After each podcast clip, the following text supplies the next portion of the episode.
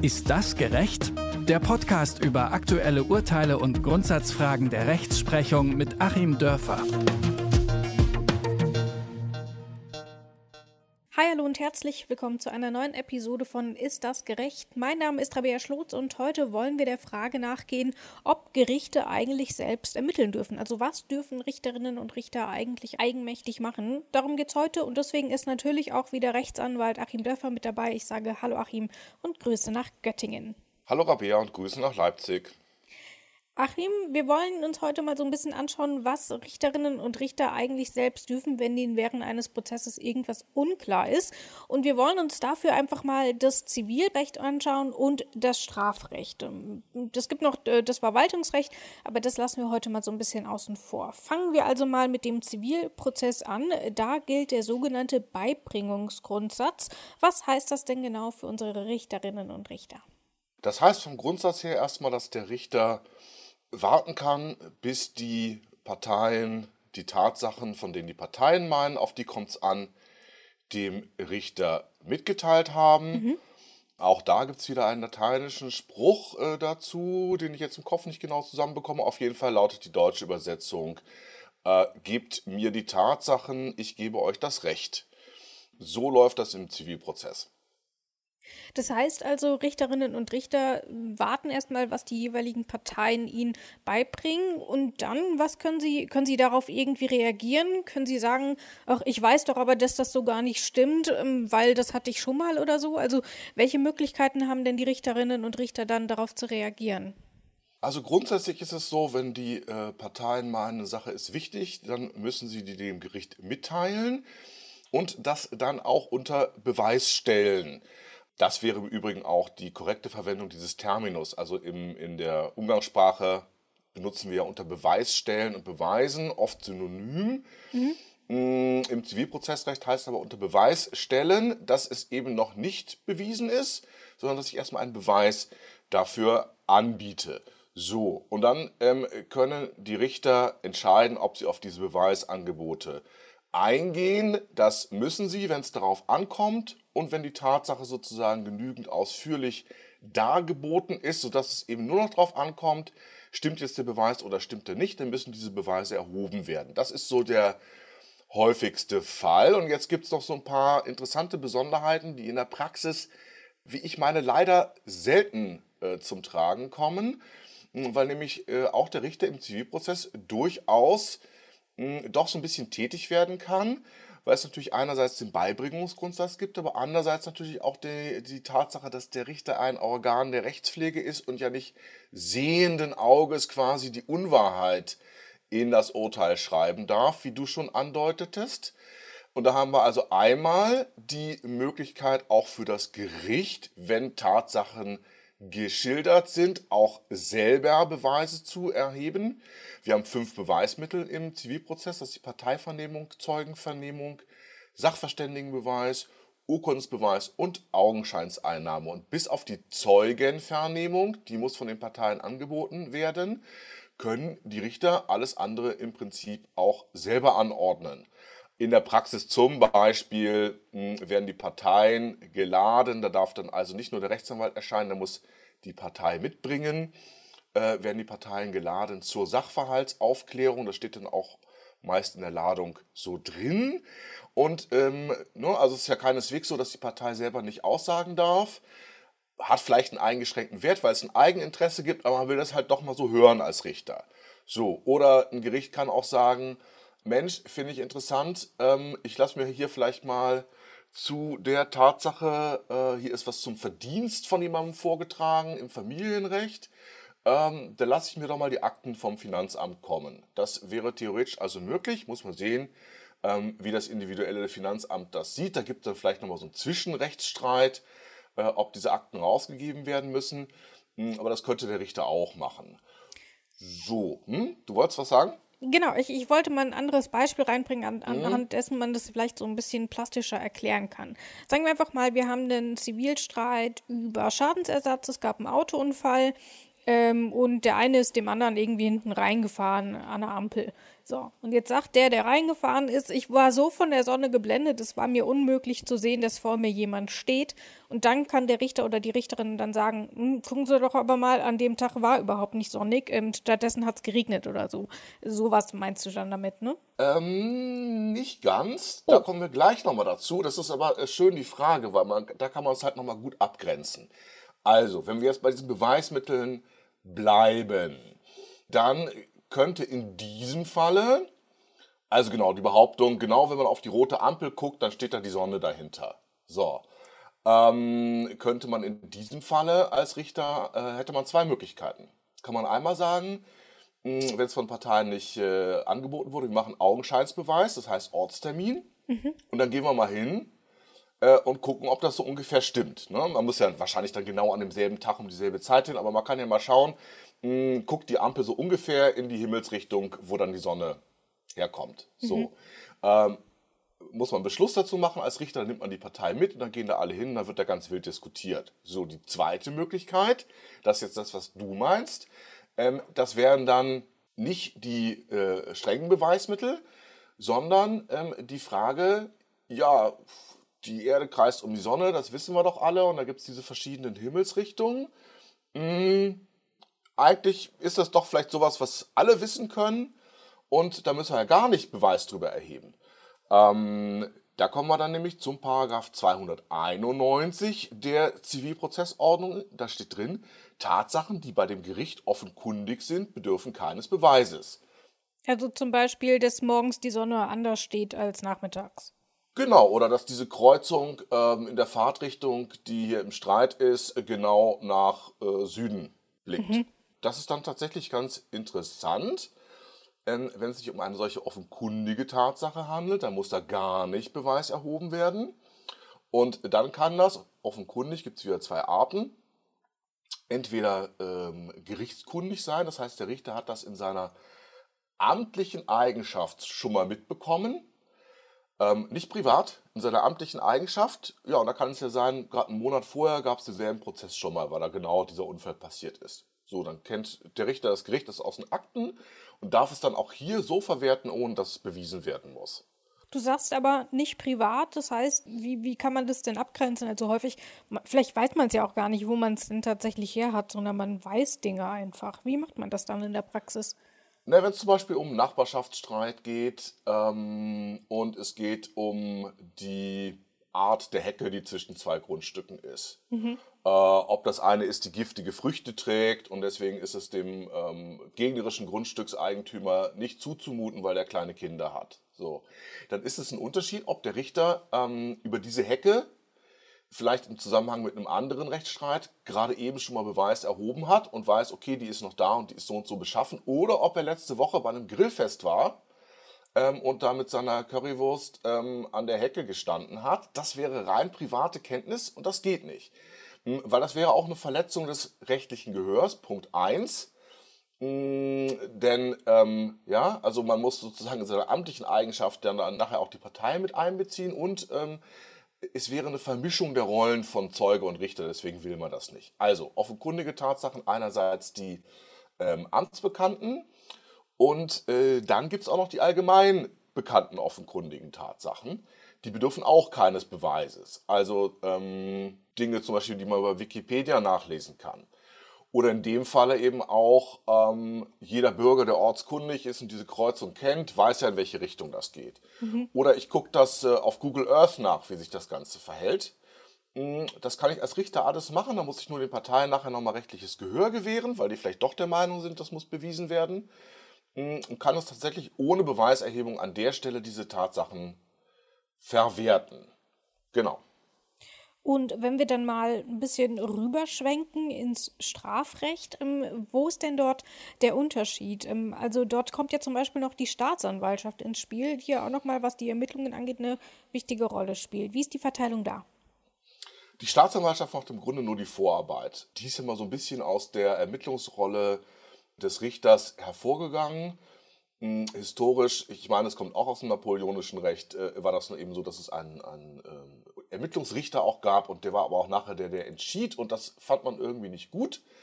ähm, weil das ja so in dieser Wahrheitsdialektik dann nicht funktioniert, wenn das äh, dieselben Personen sind. Und dann hat man eben da die These, Antithese und Synthese hergestellt, indem man diese ähm, äh, Ermittlungsrichter, Juge d'Instruction hießen die, glaube ich, ähm, Rolle rausgenommen hat, hat sie dem Staatsanwalt gegeben. Nagel mich bitte nicht genau auf dieses rechtshistorische fest, aber das ist der, der Hintergrund. So, aber der ähm, Strafrichter ist daran also überhaupt nicht gebunden. Der kann und muss äh, wirklich selber gucken, weil ähm, das Strafgericht, der Richter, die Kammer, die müsste ja nachher äh, selber überzeugt sein. Und ähm, also wenn die meinen, hm, hier ist irgendwie noch so eine Sache aufklärungsbedürftig, dann können und müssen die die Beweise im Gegensatz zum Zivilrichter auch wirklich ähm, selber erheben und ähm, ja, können dann solche Sachverständigengutachten anfordern, weitere Zeugen laden, ähm, Ortstermine anberaumen und so weiter und so weiter. Ähm, ich hatte das zum Beispiel mal einer ganz skurrilen äh, Konstellation, sogar ein ganz schwerer Verkehrsunfall. Und ähm, mein Mandant wurde da wirklich, wie sich auch nachher herausgestellt hat, zu Unrecht belastet. Und das waren ganz komische Gutachten und ich habe da wirklich nächtelang äh, am Rechner mit zwei Bildschirmen gesessen, das alles nachgerechnet und angeguckt und so weiter und so weiter. Und dann gibt es so ein Anklagezulassungsverfahren, was im Grunde zwischen der Einreichung der Anklage durch die Staatsanwaltschaft und der Entscheidung des Gerichts darüber, dass die Anklage zugelassen wird, liegt, weil man auch nochmal gucken möchte, ähm, hat das überhaupt Hand und Fuß? Denn ne, ist ja sonst Grundrechtseingriff wegen irgendeiner haltlosen Sache von der äh, Staatsanwaltschaft mh, hm, äh, jemanden so ein Verfahren auszusetzen. Und da haben wir wirklich erbittert in diesem Anklagezulassungsverfahren äh, gestritten. Und es war dann eben tatsächlich so, dass das Gericht die beiden Gutachten, die die Staatsanwaltschaft ähm, hatte erstellen lassen, auf denen die ganze Anklage aufgebaut war, hat, die, hat das Gericht in die Tonne getreten ähm, und das alles nochmal komplett neu gemacht und dann ne, ganz dramatisch äh, Trommelwirbel, tränenschwangere letzte zehn Minuten eines Hollywood-Blockbusters äh, ne, kam es dann auf einmal alles ganz anders und es war genau umgekehrt. Ähm, also das kann durchaus passieren. Gibt es denn da aber auch irgendwie Grenzen bei diesen Ermittlungen, vielleicht auch um sich später nicht den Vorwurf gefallen lassen zu müssen, man sei parteiisch? Ja, ähm, da schwenken wir dann wieder zum Zivilrecht zurück. Ich würde auch sagen, bei den grundsätzlich bei den normalen Beweismitteln kann es eigentlich gar nicht Grenzen geben. Es sind wirklich Fälle schwer vorstellbar, in denen es jetzt zu Lasten einer Partei geht, weil zu viel Beweis erhoben wird. Da geht es dann eher um die falsche Auswahl der Gutachter, äh, zum Beispiel beim Sachverständigenbeweis, dass der Gutachter befangen ist und so. Wir sehen ja im Moment da gerade so einen riesigen Kampf toben, hm, was so die Verwaltungsgerichts- und Amtsgerichtsurteile zur Schulpflicht von Kindern in Corona-Zeit und deren Ausgestaltung angeht. Da kann man natürlich enorm vorstrukturieren, indem man von den öffentlich bekannten Experten halt diejenigen als Sachverständigen nimmt, äh, deren Auffassung man ja bereits aus der Zeitung kennt. Dann kann man es mhm. eigentlich auch gleich lassen. Äh, gab ja neulich in Weimar ähm, so ein Amtsgerichtsurteil und ähm, ich habe mir das tatsächlich mal angetan in seiner ganzen Länge von 178 Seiten. Da war dann wirklich die Gutachten, das war Copy and Paste, das, was diese Experten schon irgendwo anders geschrieben hatten. Ähm, das ist dann vielleicht eingeschränkt, da könnte dann auch tatsächlich die andere Partei sagen, nee, das wollen wir nicht. Ansonsten aber ne, Wahrheitsaufklärung kann man nie zu viel betreiben. Außer vielleicht jetzt wiederum im Zivilprozess. Jetzt schwenken wir vom Straf- auf den Zivilprozess wieder zurück. Da gilt der Beibringungsgrundsatz. Hm, die Parteien sind also selber verantwortlich. Das heißt, wenn der Richter da zu viel Initiative äh, übernimmt, ist das kritisch. Und dann kann die andere Partei sagen, nee, äh, wieso? Ähm, du machst jetzt gerade den Job des gegnerischen Anwalts, das will ich aber überhaupt nicht. Ähm, dennoch gehen da so Sachen, von denen man denkt, ähm, sie gehen gar nicht. Ich habe da mal zwei skurrile Fälle vorbereitet. Ähm, also zum einen äh, ging es um einen äh, Arbeitsgerichtsprozess, Kündigungsschutzprozess. Hm, ein Arbeitnehmer war gekündigt worden, weil krank gemeldet und äh, aber tatsächlich verreist. Und ähm, so, der Arbeitnehmer hat sich jetzt damit verteidigt, wieso? Ich habe doch, äh, und es ging zunächst mal darum, genau, es ging zunächst darum, äh, dass der überhaupt nicht Bescheid gesagt hatte. So. Ähm, und er sagte, doch, habe ich Bescheid gesagt, hat er irgendwelche Telefonprotokolle vorgelegt und in diesen Telefonprotokollen hat die Richterin dann gesehen, oh, das ist ja eine polnische Vorwahl. Dann war der ja möglicherweise verreist in dieser Zeit und hat das selber ermittelt und tatsächlich, es war eine polnische Vorwahl, auch noch vom Festnetz, dass man genau wusste, welche Stadt. äh, und auch keine Ausrede gegeben war, äh, ich habe eine polnische SIM-Karte in Deutschland benutzt. Mhm. So, Bumm, ähm, Kündigungsschutzklage äh, abgewiesen, was selten passiert. Ähm, natürlich große Aufregung mit Befangenheitsantrag und so weiter und so weiter. Nein, es hat gehalten, ähm, auch in den weiteren Instanzen. Die Richterin darf das, ähm, wenn das ihr so vorgelegt wird, und das passt zu dem sonstigen Tatsachenvortrag und es geht auch schon so um dieses Thema, dann ähm, kann sie ja nicht sehenden Auges da die Unwahrheit passieren lassen. Wenn sie sieht, hups, das ist ja so eine Vorwahl.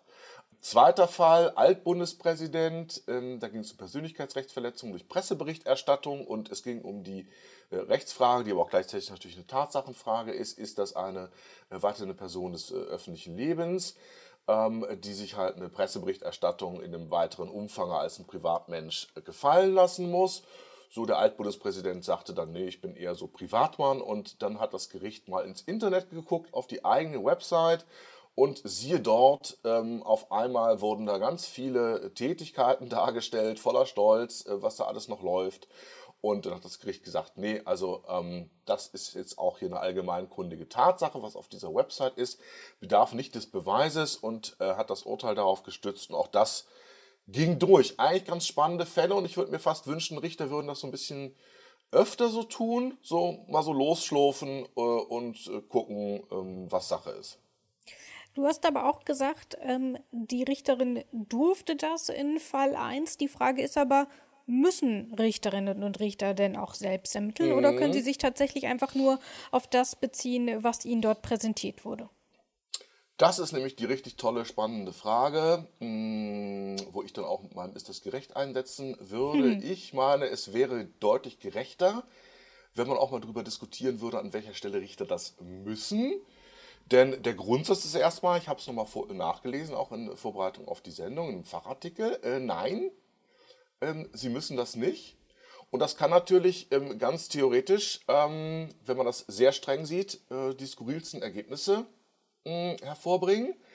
Also mein Nachbar verklagt mich zum Beispiel, mh, hm, weil ich ihm seinen Tennisschläger geklaut habe bin das ist jetzt ein Beispiel. Du wirst nicht wirklich verklagt, weil du einen Tennisschläger geklaut hast. Nein, so, na Quatsch, nein. Mein Tennisschläger kaufe ich mir schon noch selber. Ähm, aber äh, nehmen wir mal an, ja, mein verrückter Nachbar käme auf die Idee zu sagen, ich hätte seinen Tennisschläger geklaut und sei an den Rand der flachen Erde gegangen und hätte das dort runtergeworfen. Und daraufhin sei der Tennisschläger halt für immer im Universum verschwunden. Spätestens so. jetzt hätte ich gemerkt, dass es ein Beispiel ist. genau. Nur Geduld. so, und jetzt äh, ist ja die Frage, muss ich jetzt in diesem Prozess bestreiten, dass die Erde flach ist? Mhm. Ne, weil das Gericht ist ja nicht gehalten, sich selber darüber kundig zu machen. Ähm, ne, und man käme dann, ich habe es neulich auch mit einem Kollegen äh, genau zu dem Punkt äh, diskutiert, der auch sagte, äh, deutlich strenger als ich, äh, nee, wenn man das nicht bestreitet, dann ähm, können da auch die absurdesten Dinge als unstreitig nachher im Urteilstatbestand dargestellt werden. Da werden die halt genau so der Entscheidung zugrunde gelegt. Also ich denke, in meinem Beispiel würde es in der Praxis nicht passieren. Ähm, aber es gibt durchaus so Geschichten, sagen wir mal so Mathe, ein bisschen komplizierter. Mh, mm, wo ich meine, ja, nee, ist doch mathematisch, muss es doch zwingend so und so sein. So, und ähm, wo ich auch sagen würde, naja, Mathe-Stoff dritte Klasse ähm, ist äh, allgemein kundig. Muss das Gericht anwenden, muss das Gericht auch das Denkgesetz schon anwenden. Wenn der Richter aber keinen Bock hat, das nachzurechnen und löst es quasi doch zivilprozessual, ähm, habe ich jetzt auch gerade so einen Verkehrsfall, wo ich meine, mathematisch ist das 100% ist das zwingend so, wenn wir die normale Arithmetik anwenden. Gericht Berührungsängste mit Mathe, ähm, trägt das Ganze auf diesem zivilprozessualen Feld von Behaupten und Bestreiten ähm, aus, versteht meine Berechnung nicht so richtig und macht dann eine Beweislastentscheidung. So, das heißt, ich, ähm, nicht nur ich, sondern ähm, auch die ähm, Arithmetik, äh, die Mathematik, ähm, wir beide verlieren zusammen den Prozess, weil bestritten und vom Gericht eben nicht als allgemeinkundig ähm, behandelt. So, ähm, also sowas kann durchaus passieren. Das finde ich dann an diesen Stellen ähm, schon so ein bisschen unerträglich, weil es geht ja auch um, die, um den Fall, das ist eine Tatsache, die ist noch nicht so richtig im Vortrag drin, da ist noch kein Beweis dazu angeboten, aber im Prinzip drängt sich das in dem Zusammenhang auf und das Gericht weiß es auch Und ähm, ja, da finde ich es dann schon ein bisschen unerträglich, wenn sich das Gericht auf die Zunge beißt und an der Stelle quasi die Unwahrheit sehenden Auges passieren lässt. Also insgesamt ist das Konstrukt also schon gerecht, ähm, aber man kann auch schon mal drüber stolpern. Das Konstrukt ist insgesamt äh, gerecht. Ich finde es auch spannend, weil natürlich hier auch wiederum ähm, Philosophie und das, was wir so als Wissen ansehen, sich mit dem Juristischen mischen. Mm, ich fände es aber netter, wenn noch ein bisschen öfter darüber diskutiert würde, weil eigentlich diese Wahrheitssuche, das macht mehr Spaß, als äh, irgendwelche Akten zu lochen und abzuheften.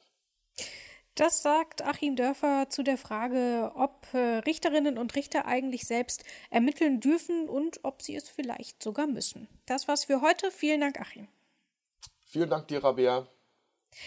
Nächste Woche beschäftigen wir uns dann mit der Verfassungstreue bei Polizeibeamten und Polizeibeamtinnen. Gibt es die für Polizeibeamte überhaupt und wie muss man sie dann ausgestalten? Darum geht es nächstes Mal. Das war's für heute. Ciao. Tschüss auch von mir.